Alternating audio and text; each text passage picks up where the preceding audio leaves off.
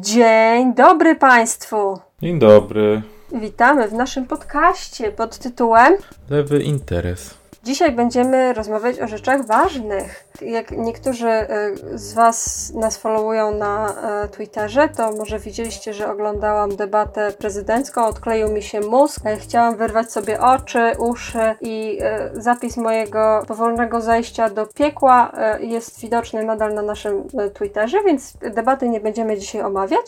Za to skupimy się na jednym z kandydatów, który jest dla nas e, o tyle interesujący, że, że po pierwsze, być może wśród słuchaczy tego podcastu znajdują się wyborcy tej osoby, a być może znajdują się e, wśród nas osoby, których, których znajomi są wyborcami tej osoby i są tym przerażeni.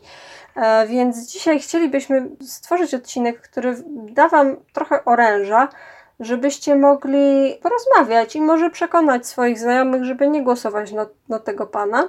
I ten pan nazywa się Krzysztof Bosak. Jesteśmy przeciwni głosowaniu na Krzysztofa Bosaka oraz jego kolegów z jego partii mm, tak. i jego koalicji. I właśnie warto tutaj zwrócić uwagę na to, czym jest ten cały twór, jakim jest jego ugrupowanie, konfederacja, że tak naprawdę o tym się czasami trochę zapomina i, i czasami łatwo jest popaść w taką skrajność, w której możemy powiedzieć, że tam są sami korwiniści na przykład. Na przykład ja osobiście uważam, to jest tylko moja opinia, że poza, poza korwinistami jest tam też wielu po prostu czystej krwi faszystów, ale jest tam, jest tam, tam również inne odłamy. Na przykład obecnie w Sejmie mamy jednego zwolennika przywrócenia monarchii, bo Grzegorz Braun nie należy ani do e, Ruchu Narodowego, ani do Korwina, tylko do Federacji Monarchistycznej. I, i takich ludzi też tam e, mają, więc to jest, można powiedzieć, silne diversity w ich, e, w ich zespole, ale nie będziemy teraz mówić tylko o samej e, partii, a właśnie o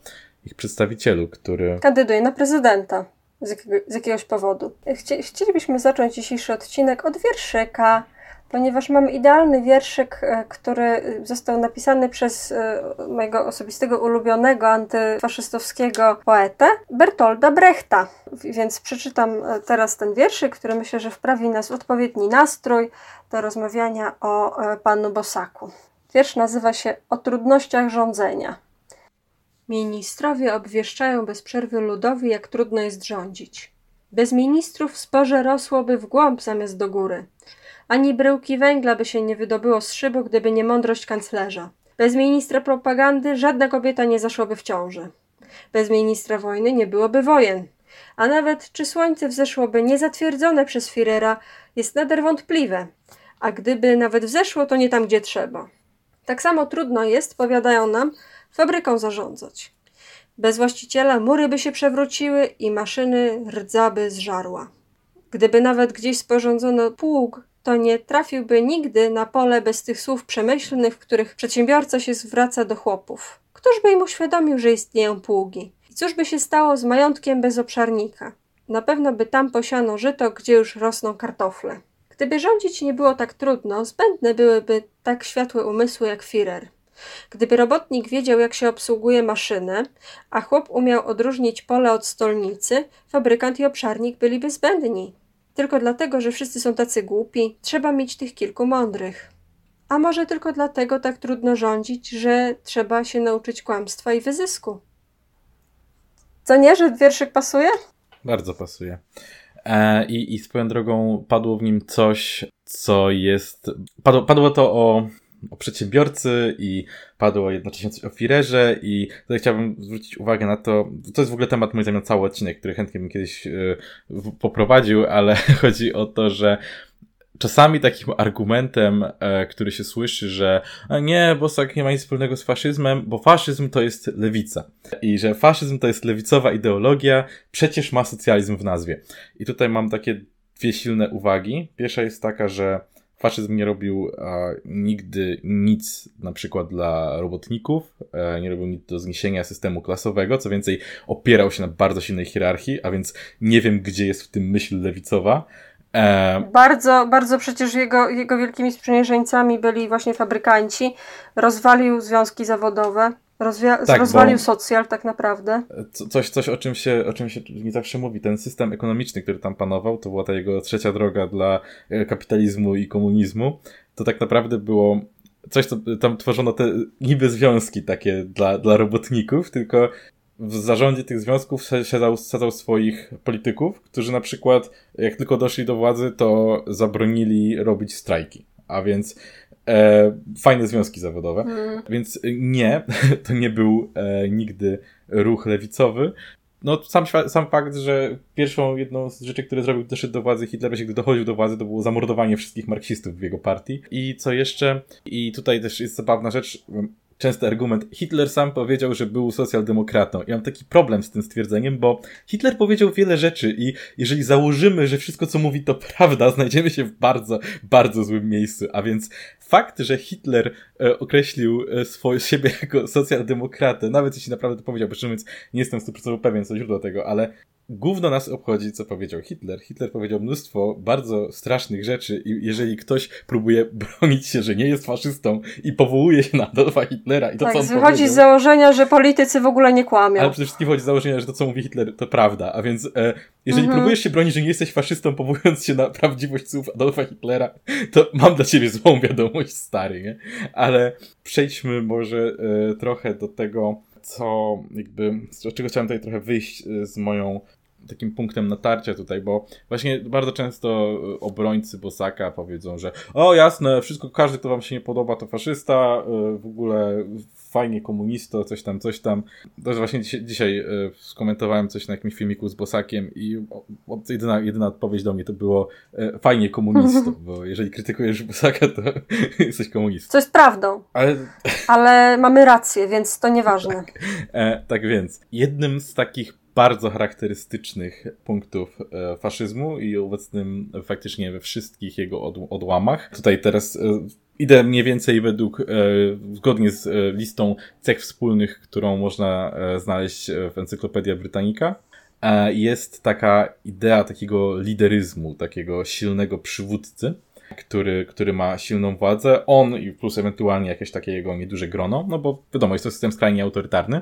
I, przy, I inną cechą jest populizm bardzo silny populizm, no bo wiadomo, jest to taki populizm wybiórczy, który swoją drogą w Konfederacji widać bardzo mocno, czyli e, bardzo chcą się przypodobać, ale pewnej grupie osób, którą przekonują, że inni ludzie są przeciwko nim, nie? E, I tutaj jest takie gadanie o tym, jak to ci politycy to e, marnują pieniądze, że tam biurokracja zła i dlatego trzeba zmniejszyć liczbę posłów o połowę. To jest jeden z postulatów z e, dzieła, które Bosak jakiś czas temu opublikował, który nazywa się Nowy Porządek. Swoją drogą e, polecam e, zobaczyć, bo tak się składa, że e, Niemcy tak bardzo lubią Bosaka, że przetłumaczyli Nowy Porządek e, na niemiecki, więc wpiszcie sobie e, nazwę tą po niemiecku w Wikipedię i zobaczcie, co wam wyjdzie. To jest taki, taki hint, ale swoją drogą, jak to przeczytałem z początku, to ja dalej, dalej mam wrażenie, że to byłoby zbyt oczywiste, żeby to był dog whistle i to byłby bardzo dziwny dog whistle, więc raczej nim nie jest, ale... Nie, on się, ja, jeśli jest jedna rzecz, którą szanuję w Bosaku, to jest to, że on się nie bawi właśnie w dog whistle. On nie robi, on nie gwizdże gwizdki, on, pisze, on mówi dokładnie to co, to, co chce powiedzieć, mówi otwarcie do tych ludzi, do których chce mówić. Moim zdaniem on mówi tak otwarcie, że każdy, kto robi uniki i udaje, że nie widzi tego, co, o czym on mówi, kłamie, po prostu kłamie. E, albo jest bardzo w bardzo silnym efekcie zaprzeczenia. To już myślę, że to już jest czas przejść do, do fazy akceptacji, mm. przejść gdzieś dalej z tym żalem, którym, który, który mają te osoby, bo na przykład słuchałam wywiadu Paciorka z Posakiem i słuchałam też wywiadów z innymi kandydatami na prezydenta. Paciorek zawsze robił taki stały segment, że każdego, prosił każdego nowego kandydata, żeby powiedział coś dobrego o każdym innym kandydacie i główną złą cechę każdego innego kandydata. I on, i Bosak coś mówił e, takiego w miarę pozytywnego o każdym kandydacie, z wyjątkiem Kidawy Błońskiej, o której powiedział, że no jest ładna. Ja miałam takie jakby z jednej strony nawet szanuję, że nawet nie próbujesz dostać mojego głosu, ale z drugiej strony spierdalaj. tylko tutaj właśnie chciałem w sumie skończyć tylko tą myśl odnośnie e, populizm i, i silna, silna centralizowana władza, więc pierwszy punkt w nowym porządku to jest naród podmiotem władzy. To tak naprawdę mm, jest po prostu komunikatem, że jego zdaniem nacjonalizm powinien być wpisany w konstytucję, że ciągłość kultury, e, dziedzictwo europejskie, pada, tak, pada takie terminy, to tak naprawdę można by to zinterpretować jako bełkot, jako taki populistyczny bełkot typu tak, władza w mhm. rękach tych ludzi. To, tak, tak, tak. Do tego jeszcze ale... chciałabym przejść, jak będę mówiła o Dmowskim zaraz, ale no zgadzam się, że to jest takie po prostu sranie po ścianie. Takie... Tak, ale jednocześnie z nacjonalistycznym zabarwieniem. Więc ja bym powiedział, że to jest takie sranie po ścianie, ale mhm. na taki głęboko brązowy kolor. I kolejna rzecz, tak, punkt drugi. Jedna długa kadencja prezydenta, który miałby być przez 7 lat. Ej, to mnie w ogóle tak to... rozbawiło, że potem jest napisane, że jest przez 7 lat, a potem przez kolejne 7 lat ma być marszałkiem Senatu. I mam takie, czemu akurat marszałkiem Senatu? Czemu nie, po, czemu nie senatorem? A potem dożywotnim a potem dożywotnim senatorem. Dożywo to, to, że dożywotnim senatorem to mnie mniej dziwi. Ale czemu akurat marszałkiem Senatu? Dlaczego te, gdzie jest korelacja między byciem dobrym prezydentem, a bycie do, byciem dobrym marszałkiem Senatu? To są totalnie no, dwie też inne, pamiętajmy, że, inne pozycje. Że u niego Senat to jest też trochę co innego, nie? I właśnie też do tego możemy przejść zaraz.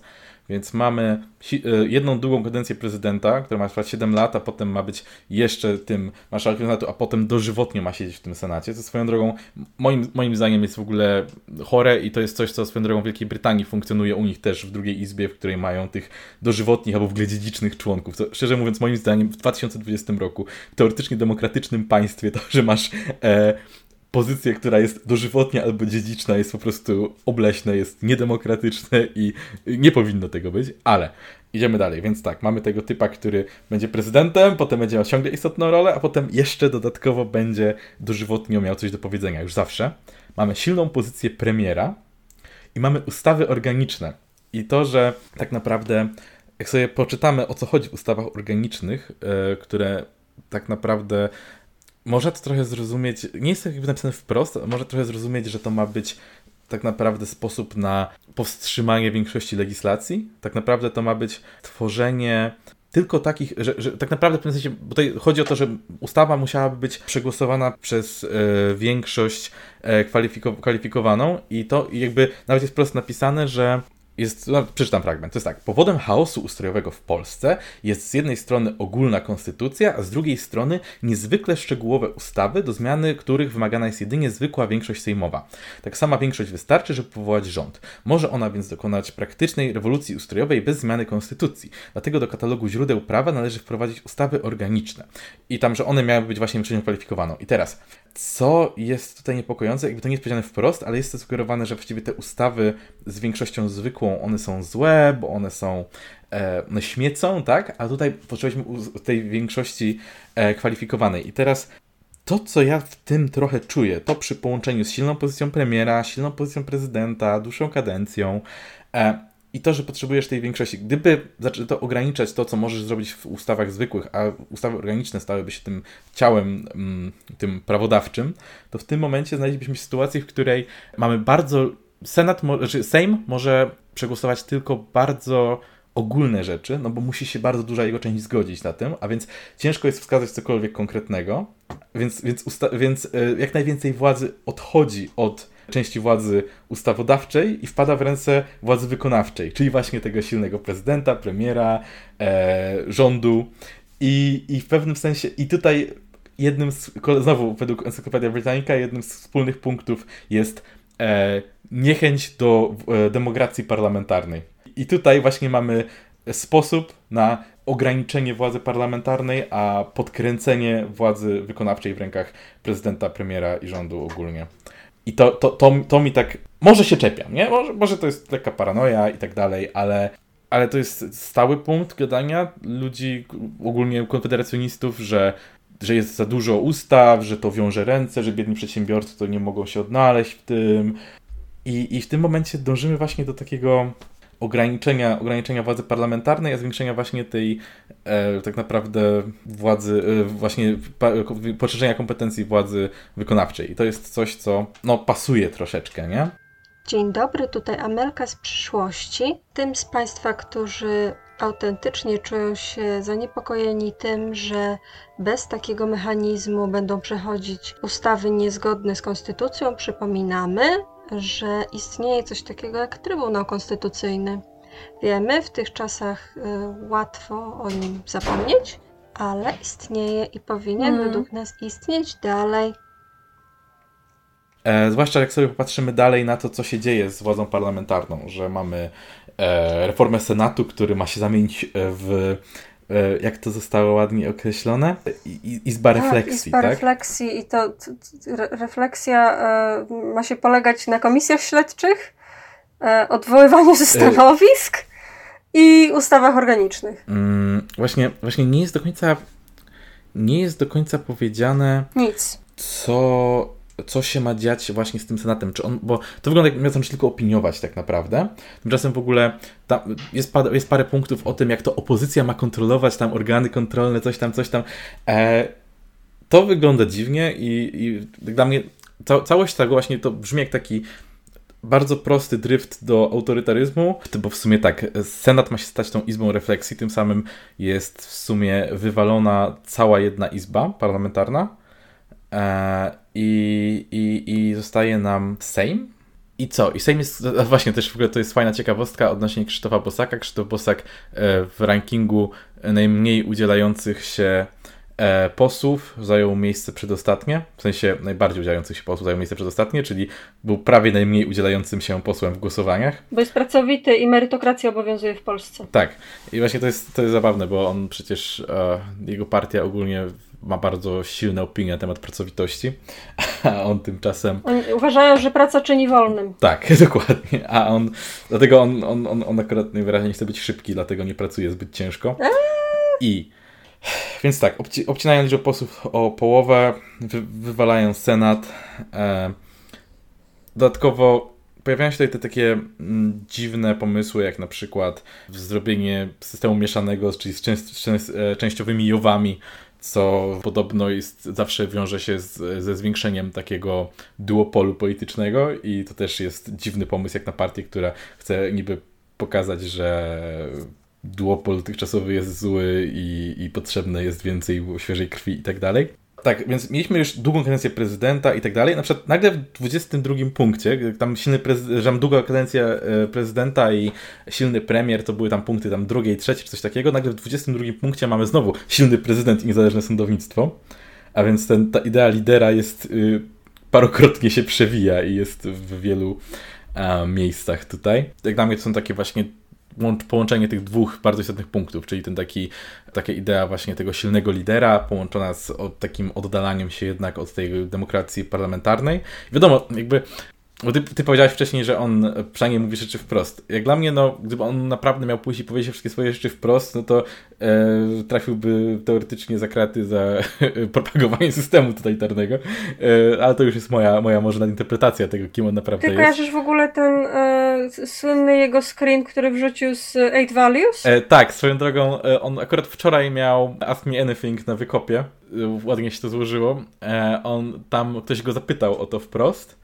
Na co rzecz jasna odpisał, że wrzucił to z uśmiechniętą emotką, bo to miało charakter satyryczny, ale i dodał jeszcze, że ta, to tłumaczenie zostało do tej e, e, anglojęzycznego, co zasugerował, żeby pokazać, że to jest ten zły zachód, to zrobił, e, te, testu, było robione przez libertarianina, który go obecnie bardzo popiera, jakby to miało jakiekolwiek kurwa znaczenie w tym kontekście, ale mhm. powiedział, że on się nie zgadza z przyporządkowaniem jego poglądów do faszyzmu, co jest zabawne, no bo tam jest, wyszło, to jest, że To jest, jest trochę tak jakby powiedzieć, nie zgadzam się z charakteryzowaniem mnie jako idioty.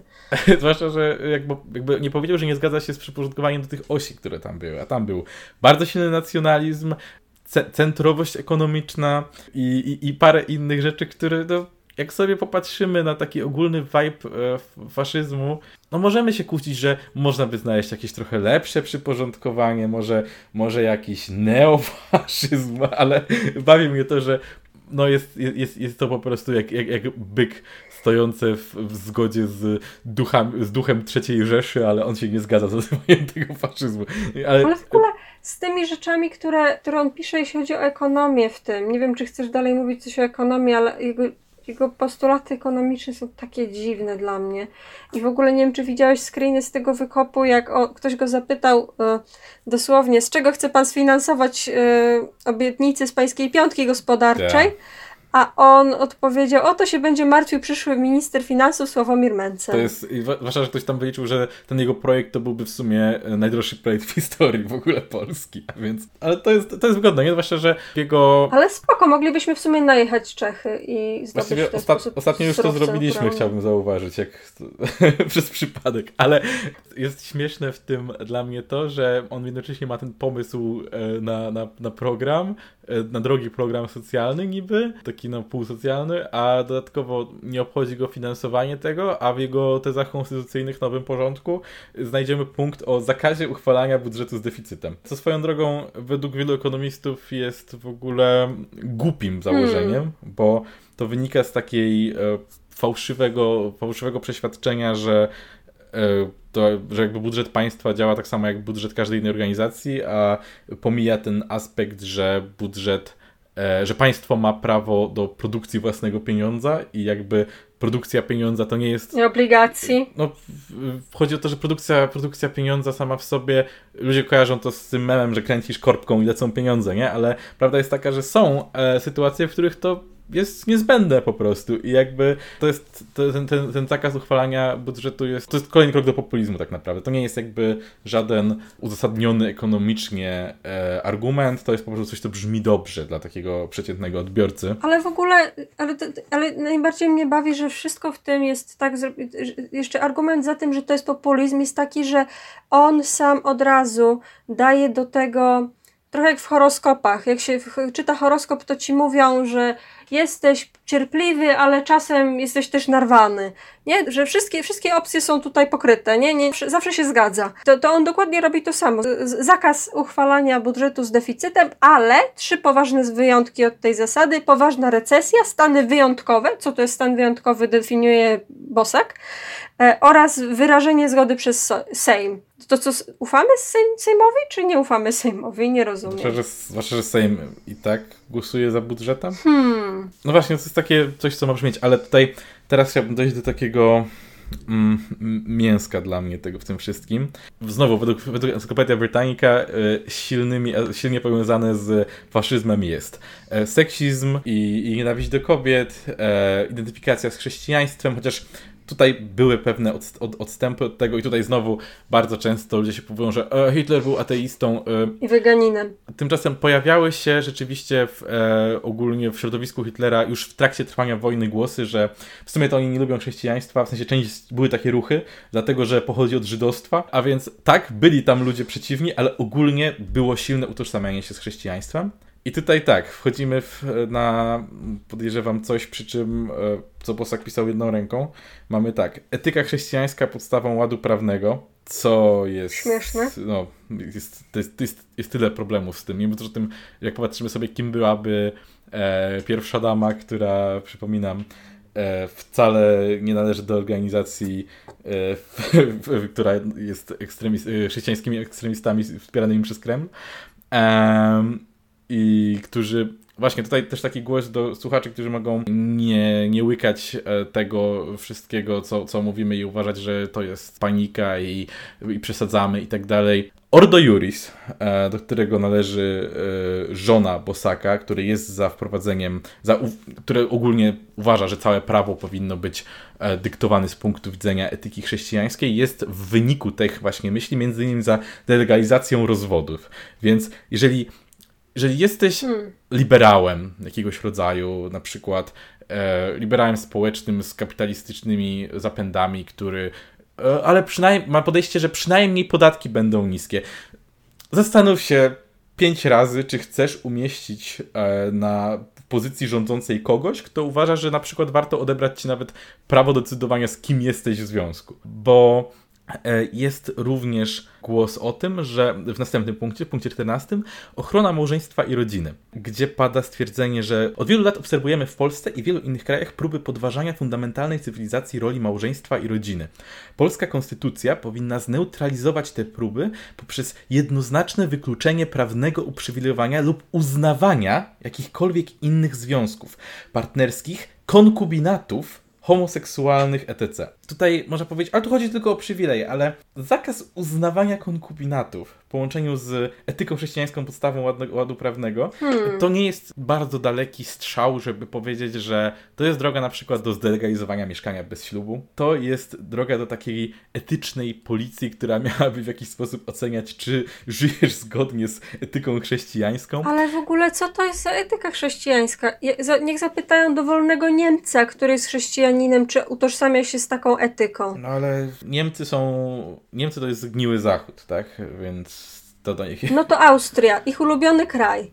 Austrii, w Austrii połowa ludzi ma portrety Hitlera powieszone. Ich zapytaj, czy się identyfikują z tym, co oni mówią. I, i, i idąc dalej, e, mamy tutaj konstytucyjną ochronę dwóch płci. By. I, i tutaj jest takie straszne stwierdzenie.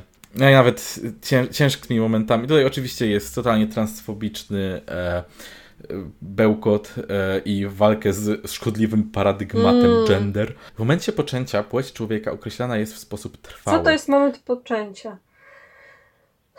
Krzysztofa Bosaka nie obchodzi za dużo takich szczególnych przypadków, dlatego że no jego zdaniem e, na przykład geje chcący być, nie być obywatelami drugiej kategorii albo być ludźmi, to już jest terror mniejszości, a więc okej, okay, jakby nie spodziewałem się, że, e, że byłoby tutaj cokolwiek innego pod tym względem, ale tak, ogólnie chcę konstytucyjnie zablokować możliwość e, korekty płci w dokumentach. I mm, oczywiście też związki homoseksualne, też tutaj wysnuł taką dziwną tezę, że e, ludzie będą zmieniać płeć cywilnie, żeby móc wziąć ślub homoseksualny. Na co najlepszy, ale... najlepszy kontrargument w całej debacie miał Żółtek, który powiedział to znieście podatek dochodowy i po prostu wtedy ludzie nie będą mieli powodu, żeby to robić. I to jest przecudowne, kocham to. No, mój, mój, mój ulubiony argument w całej debacie prezydenckiej. To, to jest w sumie coś, co Korwin też mówił, gdy kandydował na prezydenta, że a w jego kraju nie byłoby w ogóle podatku, a więc e, to, to ślub nie ma żadnego znaczenia w ogóle. O co chodzi? No, ale więc uwaga. Jest tutaj takie, takie zdanie. W ogóle w tych tezach e, bardzo często pada odniesienie do naturalnego stanu rzeczy, do prawa naturalnego i właśnie tutaj w tym punkcie o konstytucyjnej ochronie dwóch płci znajdziemy takie takie cudko, że państwo i prawo musi w swym funkcjonowaniu bazować na naturalnym porządku społecznym, wynikającym z różnej i komplementarnej natury mężczyzn i kobiet, a odrzucić błędny i szkodliwy społecznie paradygmat gender. I to jest niesamowite, bo to jest tak naprawdę podstawa do zniesienia równouprawnienia jako takiego. Jak jak Konstytucja 97 roku y, się stara, żeby nam powiedzieć, że hej, ludzie mają równe prawa i nie mogą być dyskryminowani pod, punktem, pod kątem płci, to ten punkt wprost mówi, kobiety i mężczyźni są różni i prawo ma to odzwierciedlać. Czyli możliwość płacenia kobiecie mniej jest jak najbardziej na miejscu, bo to jest ta komplementarna natura, że mężczyzna zarabia więcej, by kobieta zarabiała mniej. Na przykład jest tutaj tak ogromna podstawa do seksizmu, no i oczywiście jest to jeszcze pełna ochrona życia, czyli odrzucenie jakiejkolwiek eutanazji i aborcji, ale to już jakby czego się było spodziewać, nie? No, jeszcze jakby chciałam trochę się odwołać do tego, co on mówił właśnie w wywiadzie z Paciorkiem. On mówił coś takiego, że instytucja małżeństwa ma chronić dzieci i kobiety, i w związku z tym nie można tej instytucji w żaden sposób dewaluować, ponieważ wtedy ona przestanie chronić dzieci i kobiety. Co jest bardzo ciekawe, bo jakby w takim razie czemu, to, to czemu nie pozwalasz kobietom się żenić, skoro chcesz, żeby one były chronione przez instytucję małżeństwa?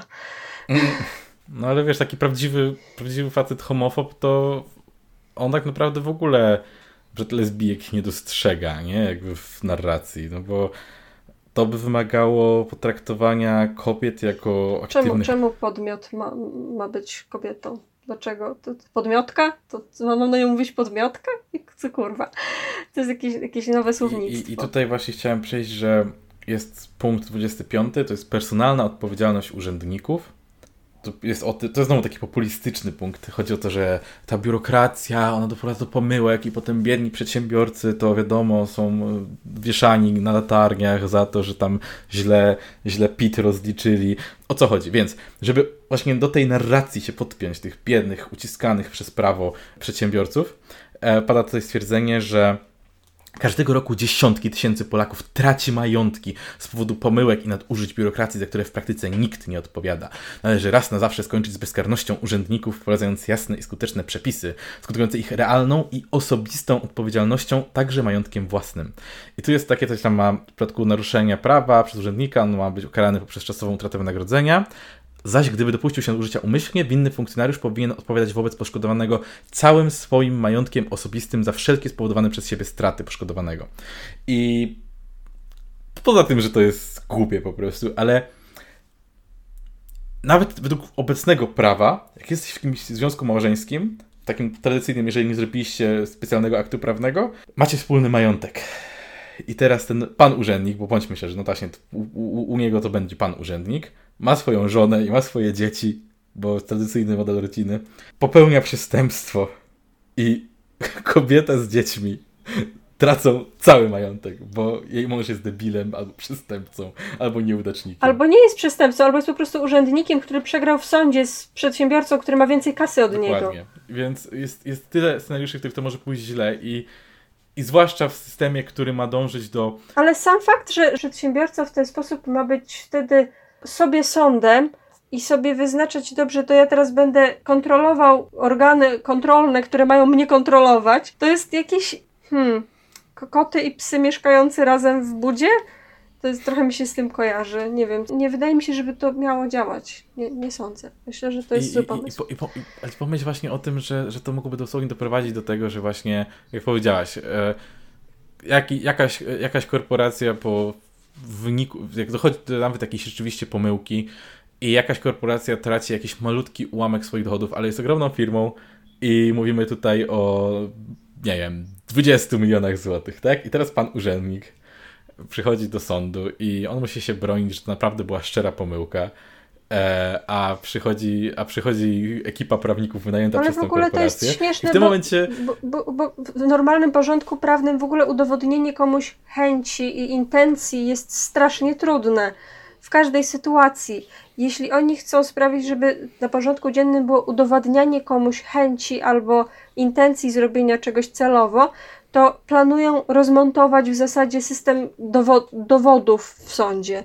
W zasadzie chcą zlikwidować standard dowodowy w, w, postępowaniu cywilnym, który obowiązuje teraz w Polsce, a już obowiązuje bardzo niski. Nie wiem, no po prostu to jest tak porobiony pomysł. I właśnie najbardziej mnie uderzyło od razu właśnie ta myśl, że nikt tutaj nie patrzy na, na, na także to, że to jest karanie rodziny. To nie brzmi zbyt wesoło. I mean, są takie państwa, w których się tak robi i wszyscy bardzo się hmm. oburzają, gdy to się dzieje. I... Raczej nie jesteśmy wielkimi fanami. I w bardzo wielu tych punktach widać właśnie tą to mówienie o tej obronie porządku naturalnego, o tym obronie stanu, który w Polsce trwał, a który, zresztą tam nawet, nawet jest w pewnym momencie coś o Teraz, teraz już mi się aż pomieszało, czy on to mówi w tezach konstytucyjnych, czy mówi to w, w, mówił to w AMA na wykopie, ale jest to jego talking point, który padał parokrotnie. No to mówi wszędzie. Że między innymi, że chrześcijaństwo jest ugruntowane tysiącem lat tradycji w Polsce, co w ogóle jest dużym uproszczeniem, bo przez pierwsze kilkaset lat to tak naprawdę tylko najwyższa klasa społeczna się była chrześcijańska, ale nieważne. Więc yy, i to takie właśnie ciągle odnoszenie się, ta ideologia gender, śluby homoseksualne jako atak na, na małżeństwo.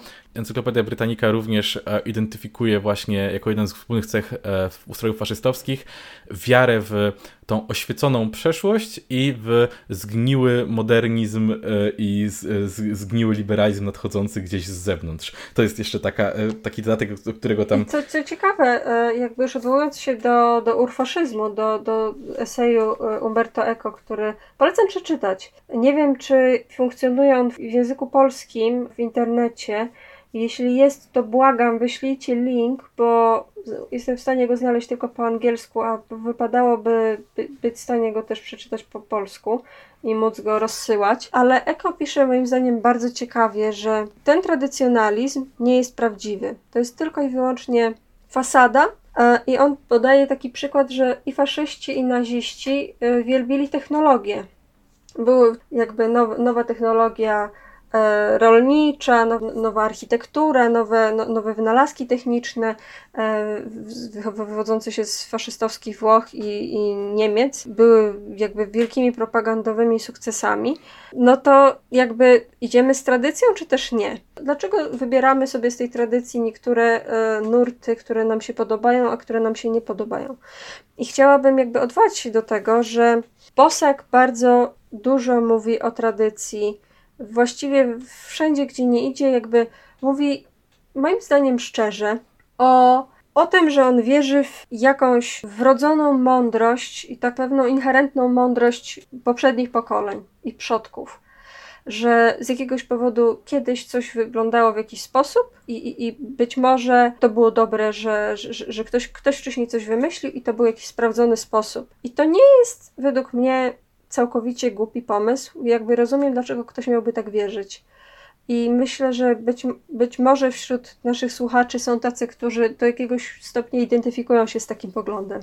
Natomiast chcę Was zapewnić, że kiedy Krzysztof Bosak o tym mówi i kiedy mówią o tym neofaszyści, to jest wyłącznie fasada, ponieważ oni mówią o bardzo wąskim wycinku tego, co uważają za tradycję.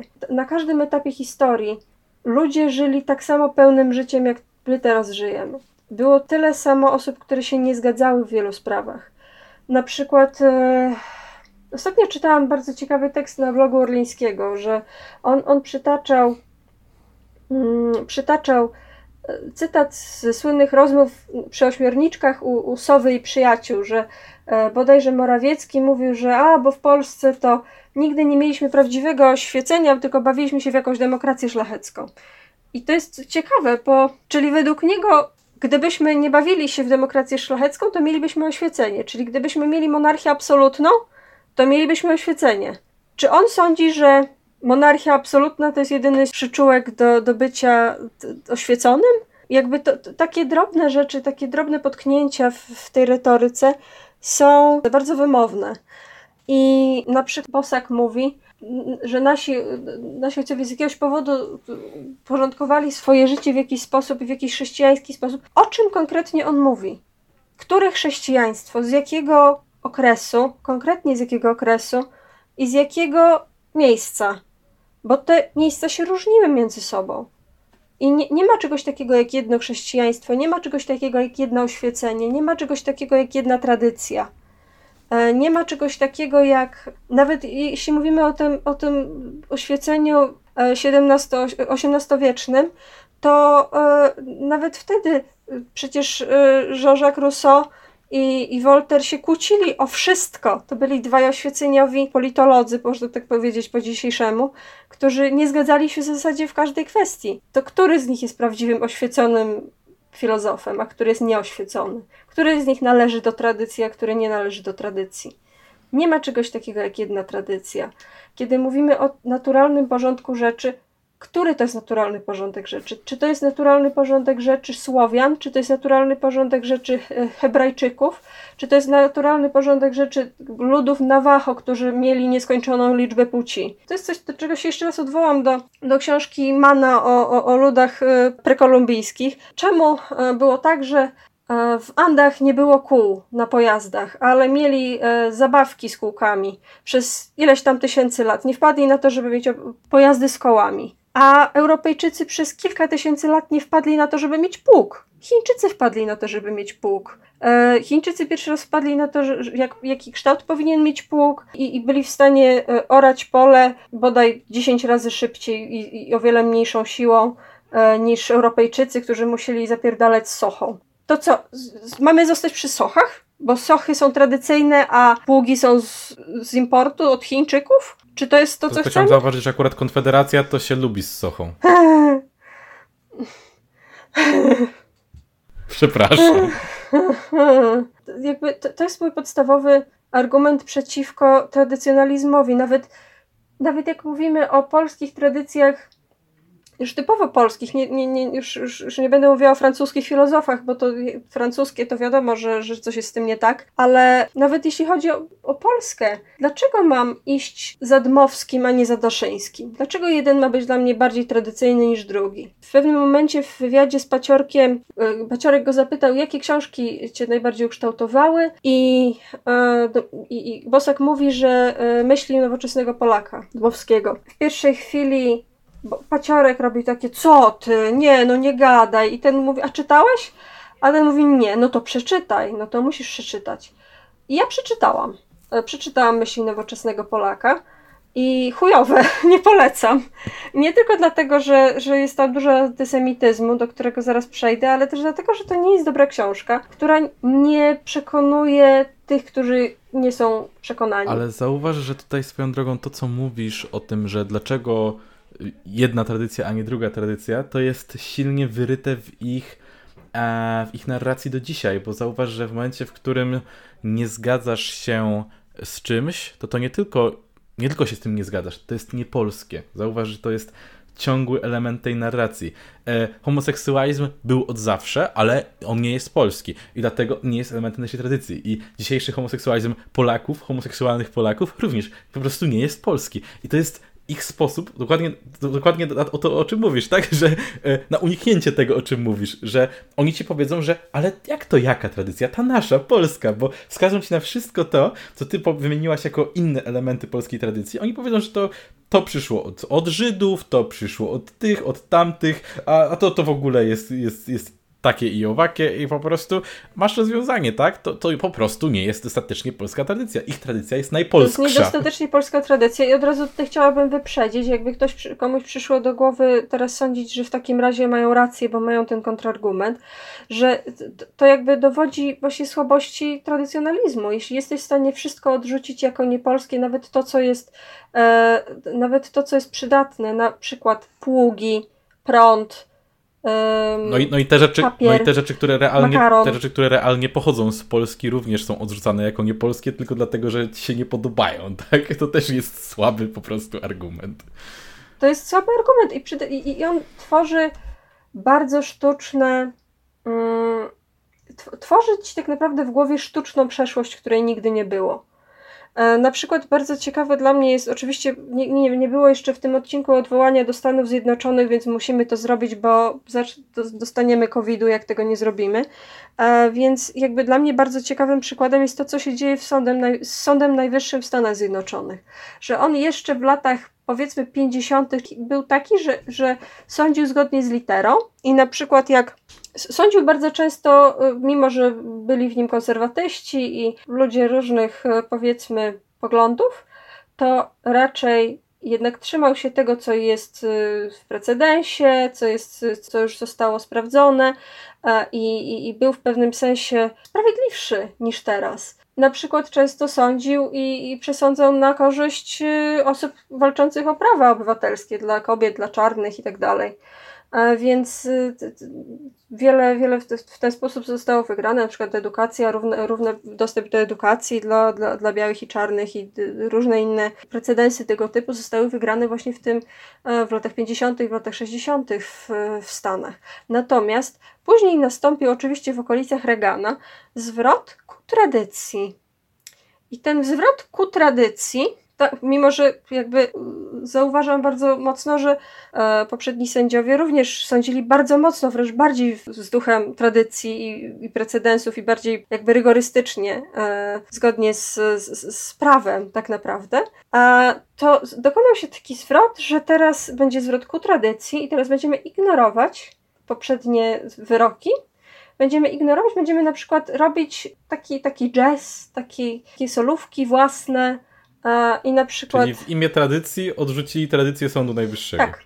I teraz na przykład zdarzają się takie kwiatki, jak jeden, ostatnio była taka piękna sprawa, że, e, znaczy piękna, no przerażająca, ale to, to dobry przykład tego, że e, agent e, Straży Granicznej Stanów, która jak wiadomo lubi, lubi sobie zastrzelić kogoś bez powodu, zastrzelił bez powodu dziecko.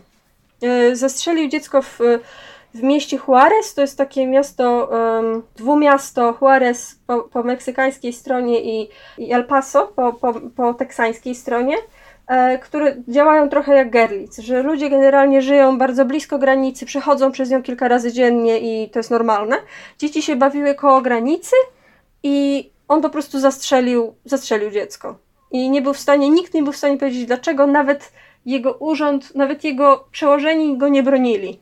Że nie miał powodu do nich strzelać, w ogóle został, po, powiedział, że poczuł się zagrożony, ale nikt nie był w stanie udowodnić, że był, był w żaden sposób zagrożony. I sąd najwyższy stwierdził, że nie można go nawet pozwać. Nie, nawet nie, że przegrał w sądzie, tylko nie można go nawet pozwać, bo jak się strzela przez granicę, to znaczy, że meksykański sąd musiałby go skazać. A meksykański też nie może go skazać, bo nigdy nie był w Meksyku, tak naprawdę. I y, to też to jest osobna sprawa, której, że tak naprawdę nie można go w żaden sposób ukarać. I sąd. To brzmi jak precedens pozwalający na strzelanie do Meksykan przez tak, granicę, tak naprawdę. Dokładnie tak jest. Bo argument y, sądu był taki, że a co jak kiedyś będzie taka sytuacja, że trzeba będzie kogoś zastrzelić przez granicę. Wow. I to jakby od razu chcę powiedzieć, że to jest jakby argument wybiegający w przyszłość. To jest argument hipotetyczny dotyczący przyszłości. To nie jest argument dotyczący przeszłości. To nie jest argument tradycjonalistyczny. A jednocześnie sędzia, który to powiedział, sędzia Alito, powiedział, że to jest, że, że jest wielkim tradycjonalistą, wielkim konserwatystą. No to zdecyduj się, chłopie. Czy, czy jesteś, czy też nie jesteś. Albo na przykład. Jest futurystą, jest, tak jest naprawdę. Futurotradycjonalistą. I po, po, jeszcze druga była, sprawa była taka, jak pani mm, kobieta straciła troje dzieci, bo jej były mąż zabił jej dzieci, porwał je i, i miała zakaz zbliżania się. Zadzwoniła na policję. Dzień dobry, mam zakaz zbliżania się. Mój mąż porwał moje dzieci. Czy możecie do niego wbić i zabrać mu te dzieci, bo ma zakaz zbliżania się? Oni powiedzieli, mm, nie. E, I zabił te dzieci.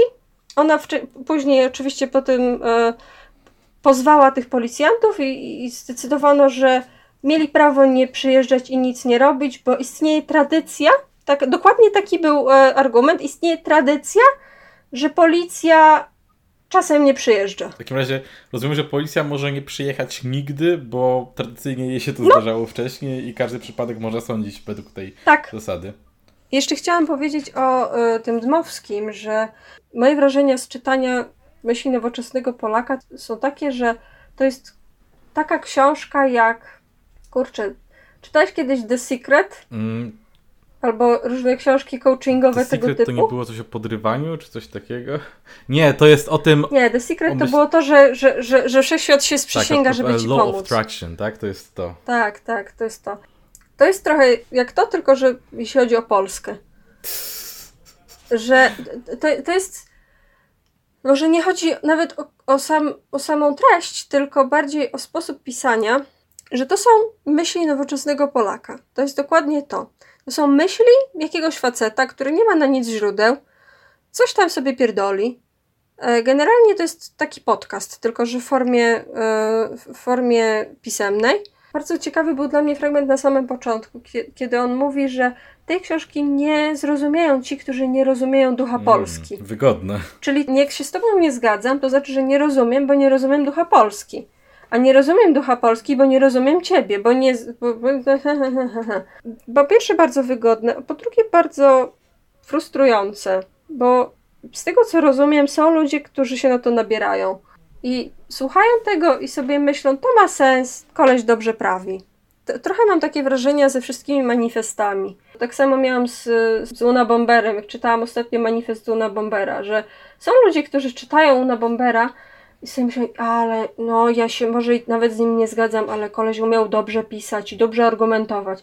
Ja to przeczytałam, to jest najdurniejsza rzecz, jaką w życiu czytałam. Żadnych tak naprawdę ani źródeł, ani konkretów na poparcie czegokolwiek. Nawet nie podaję przykładów, o co mu chodzi. Nawet te koliste logiki wszędzie, e, właśnie takie jak to, to, co przytoczyłam przed chwilą, że jak nie rozumiesz, to nie rozumiesz, a jak nie rozumiesz, to nie rozumiesz, czego nie rozumiesz typie. Także jeśli jesteście fanami Dmowskiego, to spróbujcie tak dla swojego wysiłku intelektualnego, tak dla, dla zabawy, przeczytać sobie jeszcze raz myśli nowoczesnego Polaka i u, udawać, udawać, udawajcie, przy, przybierzcie sobie taki punkt widzenia, jakbyście byli zawszonymi lewakami, którzy nienawidzą Polski. Czy czulibyście się tym przekonani? Albo nawet... Czy czulibyście, że, że to jest dla was coś nowego i coś, co daje wam nowe, nowe informacje, których już, nie, których już nie macie i których nie sądziliście do tej pory. No właśnie, bo nawet nie trzeba być zawszonym lewakiem. Wyobraźmy sobie po prostu taki punkt widzenia, że po prostu jeszcze nie wierzysz w te rzeczy od samego początku. Czy, czy bylibyście w stanie uwierzyć w te rzeczy, nie wierząc w nie od otworzenia Chyba strony? najbardziej mnie zawiodło w tej książce, że nie ma w, nim nie ma w niej w zasadzie konkretów. On tak sobie, a bo duch Polaków jest taki, i niektórzy Polacy są tacy, a niektórzy Polacy są tacy. Typowy coach. Niektórzy Polacy są dobrzy, niektórzy są niedobrzy. No i ogólnie jebać Żydów. Jeszcze jeśli chodzi o sam antysemityzm, często się spotykam z takim poglądem, że Żydmowski nie był antysemitą. Oczywiście tak, tak samo jak Hitler nie był antysemitą, bo on nie nienawidził indywidualnych Żydów, tylko nienawidził, tylko nienawidził tych, tych Żydów, tych, o których wiemy. I że jeszcze ostatnio, kilka lat nie, temu... Bo to nie ludzie, tylko ideologia. Tak, że tak? nienawidził ideologii Żydów. Parę lat temu było coś takiego, że nie wiem, czy pamiętasz, Ziemkiewicz powiedział w wywiadzie, że to nie jest tak, że Dmowski był antysemitą, tylko po prostu po powiedział y, Ziemkiewicz, że w tych czasach po prostu Polska miała wielki problem z Żydami, którzy się nie asymilowali. I to jest paralela do dzisiejszych uchodźców i tak dalej, że się nie asymilują. No więc przeczytam Ci fragment. Fragment Dmowskiego. Oprócz tego, że y, Dmowski pisze w paru momentach, że to jest złe, że Żydzi noszą wąsy, bo to znaczy, że się kamuflują, to jeszcze w pewnym momencie pisze, Znacznie głębsze rozbicie inteligencji polskiej wynikło z tłumnego wtargnięcia w jej szeregi Żydów. Rzucili się wtedy do szkół średnich i uniwersytetów, wytworzyli liczną inteligencję biorącą udział w życiu polskim, noszącą w nie swoje tendencje, narzucającą mu swoje upodobania i swoje nienawiści, a w wypadkach nawet, w których usiłowali być jak najwięcej Polakami, nie mogącą się pozbyć swojej odrębnej psychiki, swoich in instynktów. Ta inteligencja, w miarę jak liczba jej rosła, stawała się coraz słabiej polska, a coraz mocniej żydowska. To co, asymilują się czy nie? Czyli właściwie zarzut jest taki, że próbują się asymilować, ale z jakiegoś powodu są niedostatecznie dobrzy, by się w pełni zasymilować, ale czyli, czyli zarzut nie leży w braku asymilacji, a jest tak naprawdę czystą nienawiścią do grupy etnicznej, po prostu. Jakby jak nie mają wąsów, to znaczy, że się nie asymilują. Jak mają wąsy, to znaczy, że się kamuflują. Jakby to, to argument nigdy nie, jeśli chodzi o faszystów, argument nigdy nie jest taki, jak wygląda. Argumenty, argumenty, które słyszymy, nigdy nie są nie, nie, można ich brać poważnie, tak naprawdę. Nie można na nie odpowiadać tak, jakby były czynione poważnie, bo nie są. Więc yy, mam nadzieję, mamy nadzieję, że tym odcinkiem przekonaliśmy Was, jeśli chcieliście głosować na Osaka, żeby tego nie robić. A jeśli macie jakichś znajomych, którzy planują głosować na Bosaka, to że będziecie w stanie powiedzieć tym osobom parę rzeczy, które będą w stanie choćby troszkę ich zachwiać w tym przekonaniu.